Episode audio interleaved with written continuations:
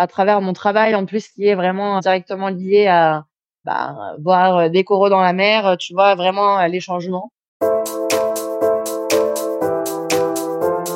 Bonjour et bienvenue chez Papa Maman, tout va bien.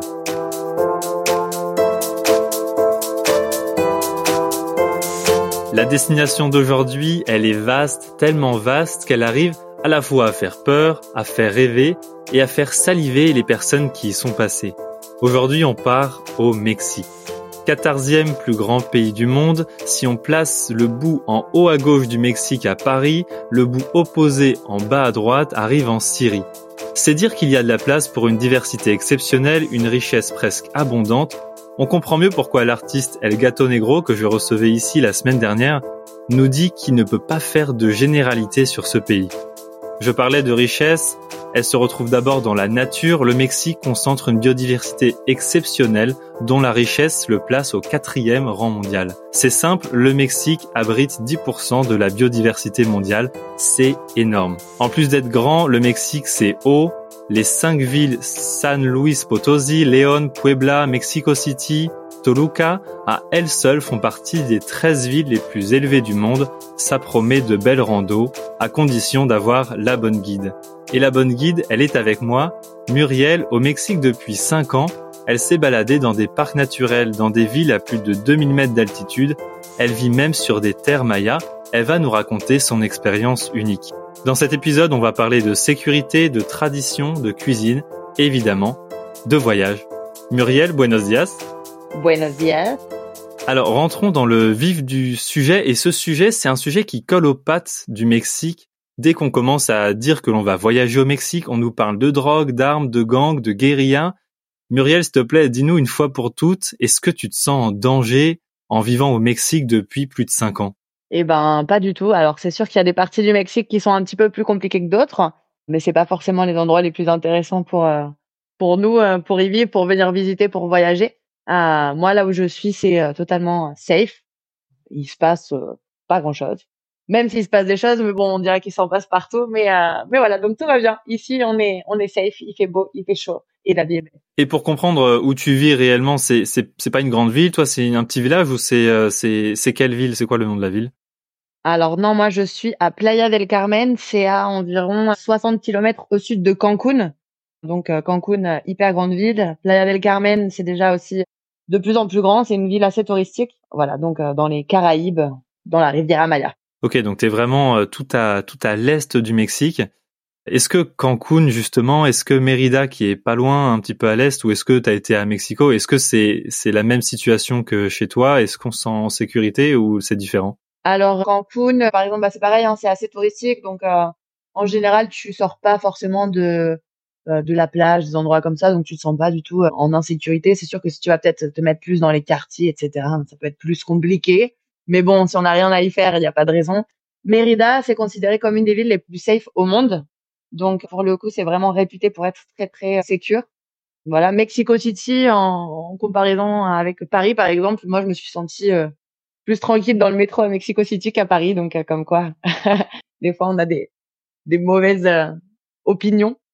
Ouais, mais là tu peux pas me tu peux pas me laisser comme ça. Moi, je prépare l'épisode, euh, j'en ai parlé avant-hier, on m'a dit mais surtout ne va pas voyager là-bas. Pourquoi est-ce que ça a cette réputation? Dis-moi au moins qu'il y a une ville où c'est compliqué ou alors explique-moi pourquoi ils ont cette réputation et, de quoi il faut se méfier quand on nous parle euh, méchamment du Mexique. Alors pourquoi le Mexique a cette réputation? Je pense que c'est aussi pour euh, l'histoire qu'il y a eu ici avant. Hein. On a les grands noms, El Chapo, les grands narcotrafiquants, etc. C'est une réalité, ça s'est vraiment passé il y a, il y a des, des bah, voilà, il y a eu des guerres à l'intérieur des, des cartels, etc. Donc oui, c'est quelque chose qui est vraiment arrivé. Est-ce que ça arrive encore toujours? Je dirais pas que ça n'arrive plus, ça arrive encore, hein, bien sûr. Mais c'est vrai que c'est sur certains territoires et c'est pas forcément, comme tu disais euh, dans, dans ton introduction, le Mexique est très vaste. Donc euh, en fait, euh, on n'est pas obligé d'être au cœur de des problèmes tout le temps. Mais oui, c'est vrai que c'est quelque chose. Si tu vas à la frontière avec les États-Unis, dans certaines certaines parties du Mexique sont beaucoup plus dangereuse que d'autres. Ok, donc euh, plus vers le nord. Mais donc toi, tu redis voilà, aucun problème, euh, on peut venir même la nuit. Euh, voilà, on peut on peut chiller sur les plages, il y a pas de souci. Ouais, alors peut-être pas. Ah. Ça dépend peut-être. Voilà, ouais, ouais. Donc c'est vrai que ma, ma définition maintenant de la sécurité aussi est peut-être différente après autant d'années de, vrai, oui. de voyage. Ouais. Mais euh, alors chiller sur la plage la nuit, peut-être pas, peut-être pas, tu vois. Jusqu'à 11h, minuit, ça va. Peut-être à 4h, 5h du matin, c'est peut-être pas la meilleure idée. On sait jamais, tu peux te faire braquer, etc. Mais bon, ça, ça peut arriver aussi. Je dirais un petit peu n'importe quoi. C'est, c'est jamais une très bonne idée de chiller sur la plage la nuit euh, dans beaucoup d'endroits. Mais du coup, euh, se balader, se promener en journée, toi, t'as jamais eu entendu d'histoire. Euh, c'est, je te pose cette question parce que vraiment, on m'a mis en garde par rapport au voyage du Mexique et je suis étonné que tu me dises que vraiment tout va bien. Donc c'est, c'est super d'un côté, mais ça me surprend. Non, pour mon expérience personnelle à moi, euh, c'est vrai que moi, il m'est jamais rien arrivé de mal au Mexique. J'ai voyagé, j'ai habité au Brésil, j'ai habité en Colombie, j'ai habité dans d'autres pays. Je me suis fait braquer toutes mes affaires, braquer à la machette, etc. dans dans d'autres pays. C'est vrai qu'au Mexique, il ne m'est jamais rien arrivé, même pas un pickpocket. Donc je touche du bois. Est-ce que c'était aussi un coup de chance? Mais c'est vrai que dans cette partie-là, en tout cas, euh, voilà, c'est plus, euh, c'est d'autres types de choses qui vont se passer. C'est plus euh, peut-être se faire raqueter par la police, ce genre de choses-là sont pas non plus des grandes choses dramatiques. Mais voilà, c'est plus ce genre de choses-là auxquelles il faut se méfier dans cette région-là, plutôt que de la grande criminalité. Euh. Mais voilà, comme je te dis, c'est encore dans cette région-là qui est particulièrement aussi tranquille et touristique. Bon, bah, c'est super à entendre. Alors, avant de parler de nourriture, c'est aussi un aspect très important de ce que j'ai compris au Mexique. Est-ce que tu peux nous parler de l'hospitalité mexicaine? Partout où je me suis renseigné, on ne parle que d'une chose, c'est la chaleur des Mexicains et Mexicaines. Comment tu l'as ressenti toi en arrivant et même cinq ans après cette hospitalité qui a l'air d'être légendaire?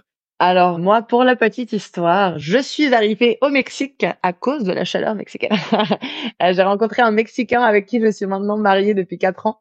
Je l'ai rencontré en Équateur pendant un voyage en sac à dos il y a euh, sept ans.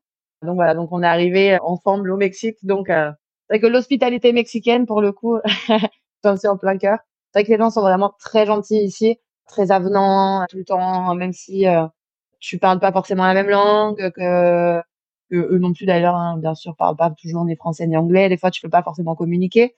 Et c'est vrai que les gens sont adorables, toujours en train de t'aider, ils font la fête, c'est chaleureux.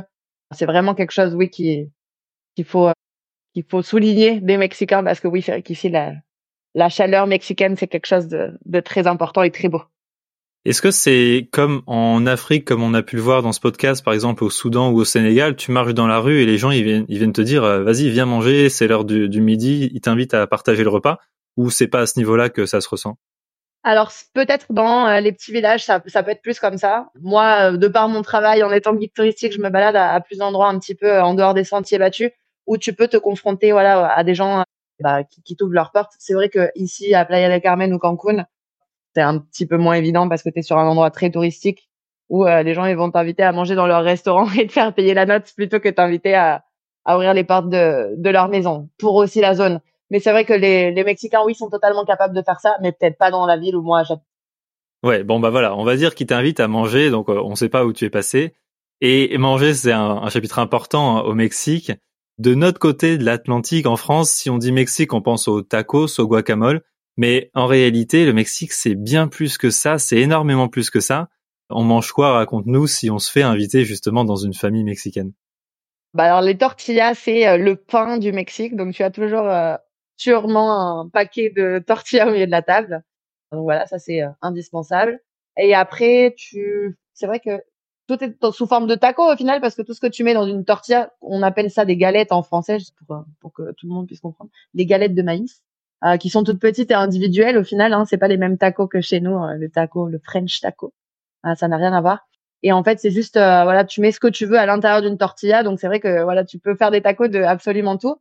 Tu as des plats traditionnels euh, du style euh, les chilaquiles qui sont des, des chips triangulaires de maïs aussi, comme les Doritos, un petit peu, et qui sont euh, baignés avec de la sauce tomate, du fromage, du poulet par exemple, ça, ça va être un plat.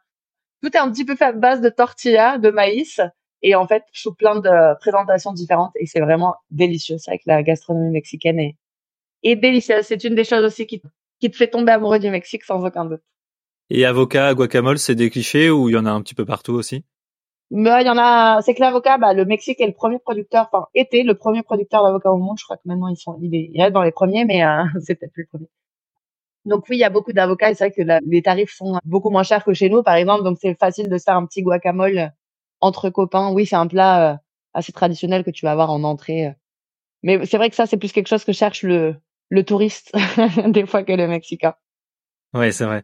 Est-ce qu'il y a une différence entre culinairement parlant, je veux dire, entre l'extrême est où tu es et l'extrême ouest, où il y a vraiment un plat traditionnel mexicain?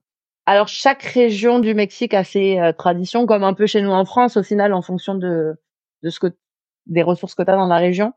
Mais après, tu as quand même ouais, la base similaire, ouais, toujours nos tacos, notre maïs, notre tortilla, ça c'est, une base similaire, mais après tu vas avoir euh, des plats traditionnels euh, un petit peu différents dans chaque région.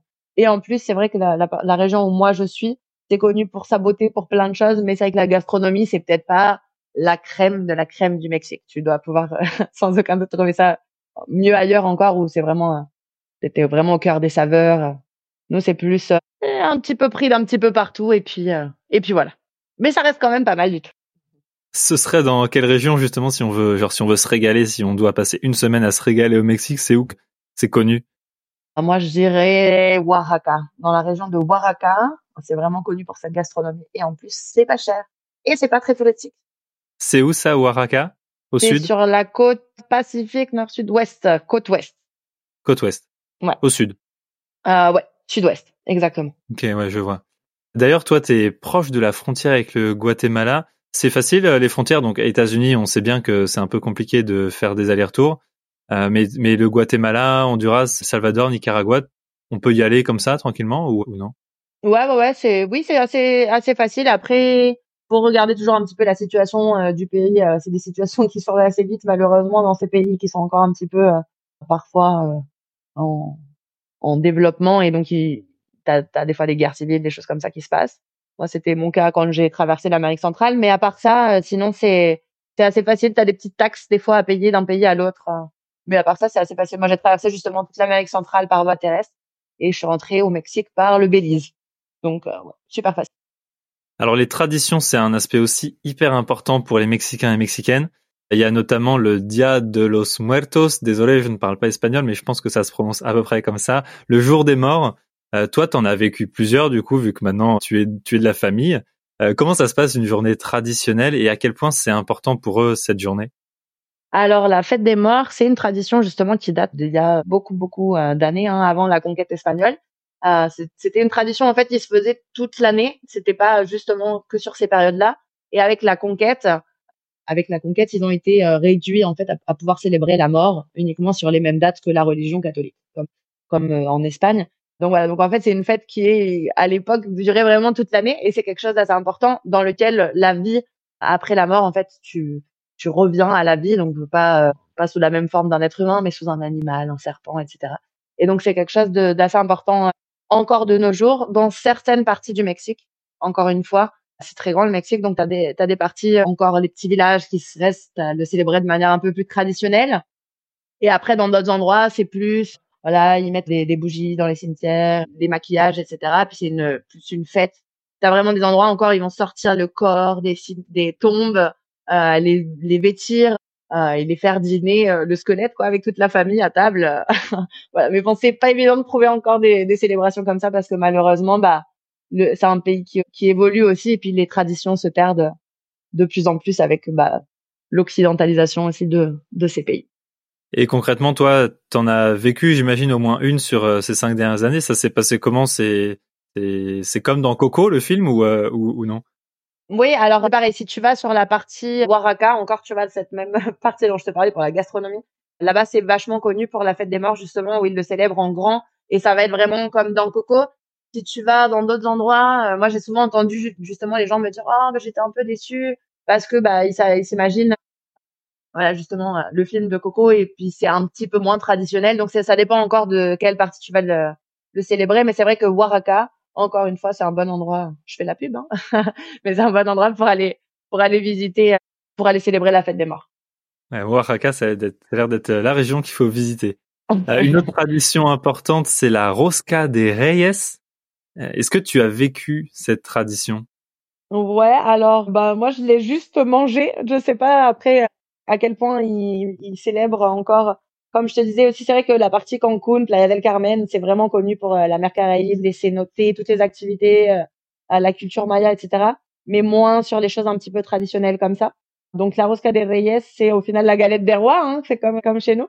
Et c'est un plat traditionnel aussi qu'ils font sur les mêmes dates que nous. C'est notre galette des rois en gros. D'accord. Il y a d'autres euh, traditions un peu phares, des choses que, que tu fais toi tous les ans maintenant?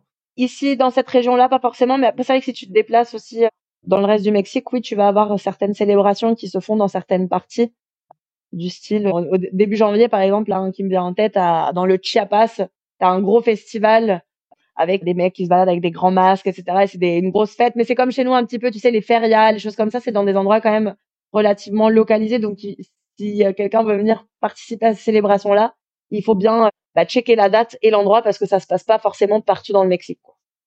Ouais, bah encore une fois, c'est un super grand pays. On arrive au moment que tu maîtrises mieux que personne, le voyage. Admettons qu'on vienne voyager, qu'on vienne avec toi au Mexique. Qu'est-ce qu'on peut faire en sachant que moi je veux voir des animaux, je veux voir de la nature, je veux voir des montagnes, de la plage, de la ville. En fait, je veux faire un petit peu de tout. Qu'est-ce que tu nous conseilles comme zone au Mexique? Ouf, quelle grande question. ça dépend euh, combien de temps de temps tu as aussi. Illimité. Et en deux mois, tu as le temps de faire pas mal de choses. Mais euh, ben Oaxaca, tu vois, je reste sur ma lancée. Oaxaca, le Chiapas, la côte pacifique est vraiment top. C'est très surfeur, c'est sauvage, c'est et c'est plus traditionnel. Donc moi, je recommanderais d'aller visiter ça parce que parce que ça vaut le coup et c'est très très beau. C'est plus euh, peut-être un petit peu plus authentique, le Mexique un peu plus authentique comme on peut s'imaginer. Donc côte pacifique sans aucun doute. Mexico City, tu vois, c'est une très grande ville, mais en fait, moi qui euh, les grandes villes en général, j'ai beaucoup aimé cette ville-là. Il y a beaucoup de choses, beaucoup d'animations. Tu te sens pas tant en insécurité que ça non plus. Et, euh, voilà, il y a beaucoup de culture, beaucoup de musées, beaucoup de choses super sympas. Et puis, euh, bien sûr, bah, l'endroit que moi j'ai choisi comme ma maison parce que je l'ai pas choisi pour rien non plus. Toute la Riviera Maya, justement. Ici, on a bah, voilà, la mer. T'as as beaucoup d'animaux justement marins. Dans le nord du Mexique aussi d'ailleurs, vers Los Cabos, t'as beaucoup de, de faune euh, marine ici et là-bas, hein, c'est vraiment les endroits euh, qui se démarquent pour ça. C'est vrai qu'ici, nous, il fait beau, il fait chaud toute l'année, t'as beaucoup de, de faune dans, l'eau, des singes en liberté, des jaguars dans la jungle, des tarentules. Tu vas, moi, des fois, j'ai le plaisir de me faire de rencontres avec des lamentins dans des mangroves. Enfin, tu vas, tu vas dans la mer, tu vois des tortues. C'est, pas mal du tout. ouais, donc très orienté sur, euh, sur l'océan. Ouais, alors après, bon, ça c'est moi qui parle parce que moi je suis une sirène en dehors de l'eau. Moi j'aime beaucoup ça, mais c'est vrai qu'au niveau culture aussi, tu as beaucoup de, bah, tu as aussi toutes les civilisations, les anciennes civilisations, civilisations pardon, mayas, toutes les cités mayas. Donc la fameuse Chichen Itza, qui n'est pas forcément celle que je recommande le plus. Tu as des endroits euh, comme Calakmul, tu as, plein de ruines en fait mayas super intéressantes. Tu as de la jungle vraiment aussi à perte de vue voilà, bah, les, les cénotés aussi qui sont en fait des rivières souterraines, donc euh, qui sont euh, propres vraiment à cette partie-là du Mexique, qui sont des rivières souterraines. Donc, en as des des ouverts, euh, style un petit oasis au milieu de la jungle. T'en as des fermés comme une caverne avec des stalactites, des stalagmites et de l'eau transparente comme dans une piscine. C'est vrai que ouais, t'as beaucoup de beaucoup de choses à faire. Et on m'a parlé d'un endroit où ce serait l'endroit où la météorite qui a tué les dinosaures s'est écroulée et c'est devenu une grotte où on peut se baigner à l'intérieur avec de l'eau euh, de l'eau magnifique, ça te parle cette, cette région? Alors c'est bah justement c'est en fait la définition de tous les cénotés qu'on a dans la région. On t'a mal expliqué, mais oui tu as en fait la météorite responsable de la disparition des dinosaures qui est tombée dans un petit village au nord de Mérida, donc dans la péninsule du Yucatan, euh, proche de là où j'habite moi. C'est un petit village qui s'appelle Chicxulub d'ailleurs.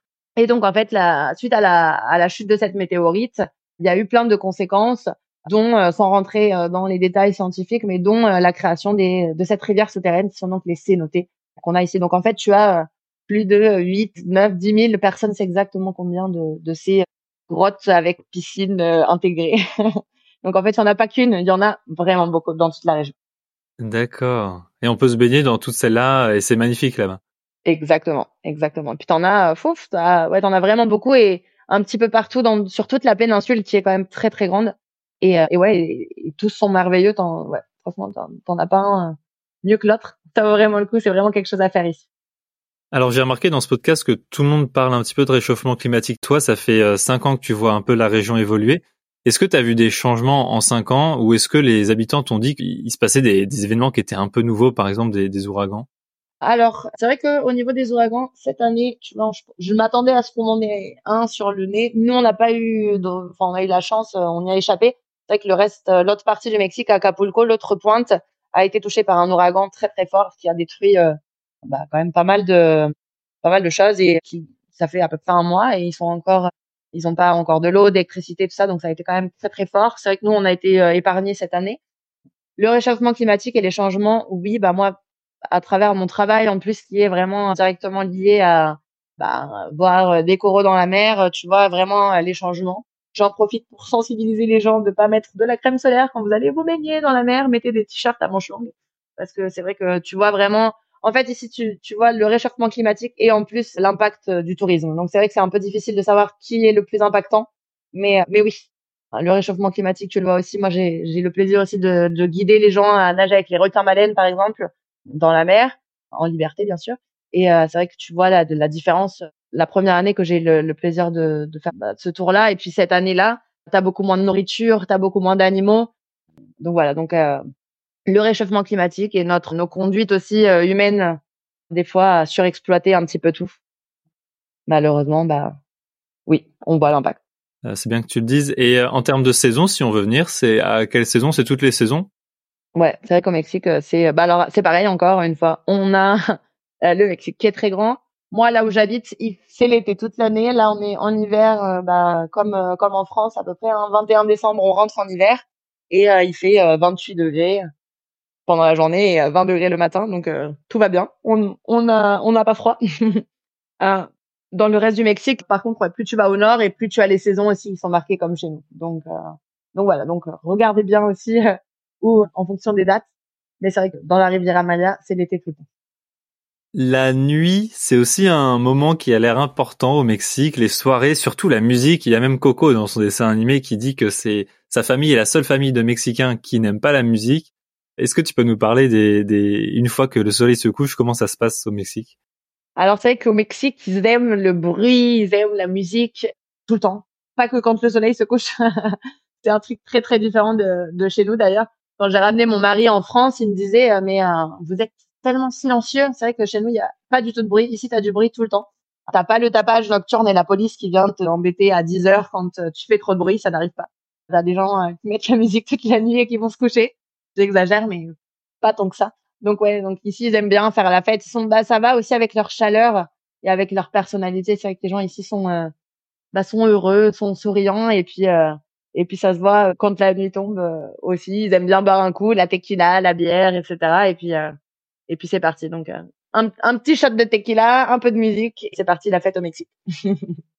Et c'est comment dans, dans, dans une grande ville versus dans un petit village? Est-ce que c'est des petites échoppes dans les petits villages, mais tout le monde se met autour de la petite échoppe, un peu comme les maquis qu'on pourrait retrouver en Côte d'Ivoire et les grosses boîtes de nuit à Mexico? Ouais, c'est exactement ça. C'est exactement ça. Dans les petits villages, t'as le bar qui vend les bières et du coup tout le monde est autour de ça.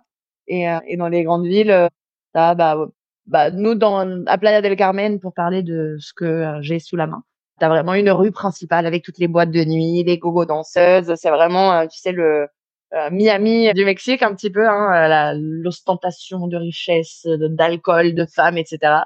Et après, t'as as le côté aussi, ouais, euh, la plage. T'en as pour tout le monde, t'en as pour tous les goûts.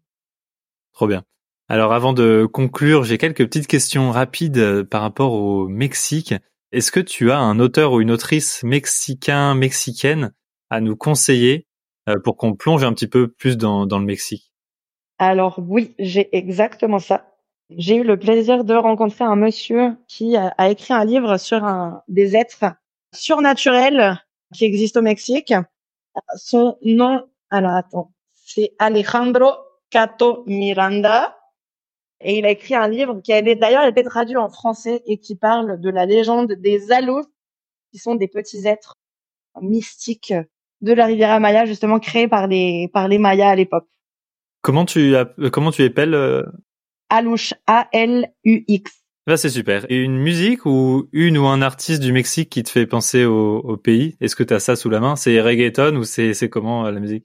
T'as euh, les deux, t'as reggaeton et t'as la musique traditionnelle mexicaine. J'ai exactement l'artiste en tête, un artiste euh, actuel alors c'est pas forcément la musique que j'écoute tout le temps, mais ça va vous donner une bonne une bonne idée. Christian Nodal. Christian Nodal. Et c'est vraiment, alors c'est un artiste jeune, tout tatoué, etc., qui en fait reprend les traditions mexicaines dans, dans sa chanson. Donc c'est le mix du vieux et du jeune. C'est pas mal. Ah ça va nous plonger encore plus dedans. N-O-D-A-L. Est-ce que tu aurais une petite anecdote que seules les personnes qui ont habité au Mexique peuvent connaître ou un petit truc qu'on qu'on dit pas sur le Mexique qui est pas très connu? Bah alors, je peux je, vais t'apprendre un petit mot qui s'utilise qu'au Mexique. C'est en espagnol, mais euh, s'utilise qu'au Mexique. C'est vrai que tous les Espagnols ont un petit peu leur jargon en fonction des pays. Et au Mexique, ils disent quelque chose euh, tout le temps pour dire euh, quand quand c'est cool, quand ils, ils aiment, quand ils kiffent, ils disent le mot chido. pour que tu apprennes ce mot-là quand tu viendras au Mexique. Tu sauras exactement euh, quoi dire aux gens. Tu sauras à quel moment, genre quand tu bois un verre ou s'il fait beau ou euh, tout le temps. Il fait tout le temps beau. ouais, il fait tout le temps beau et tu peux toujours utiliser ce mot. Tu vois, tu peux dire ah c'était super cool, super chido. Enfin, tu vois, tu, ouais, tu peux l'utiliser tout le temps. Que chido.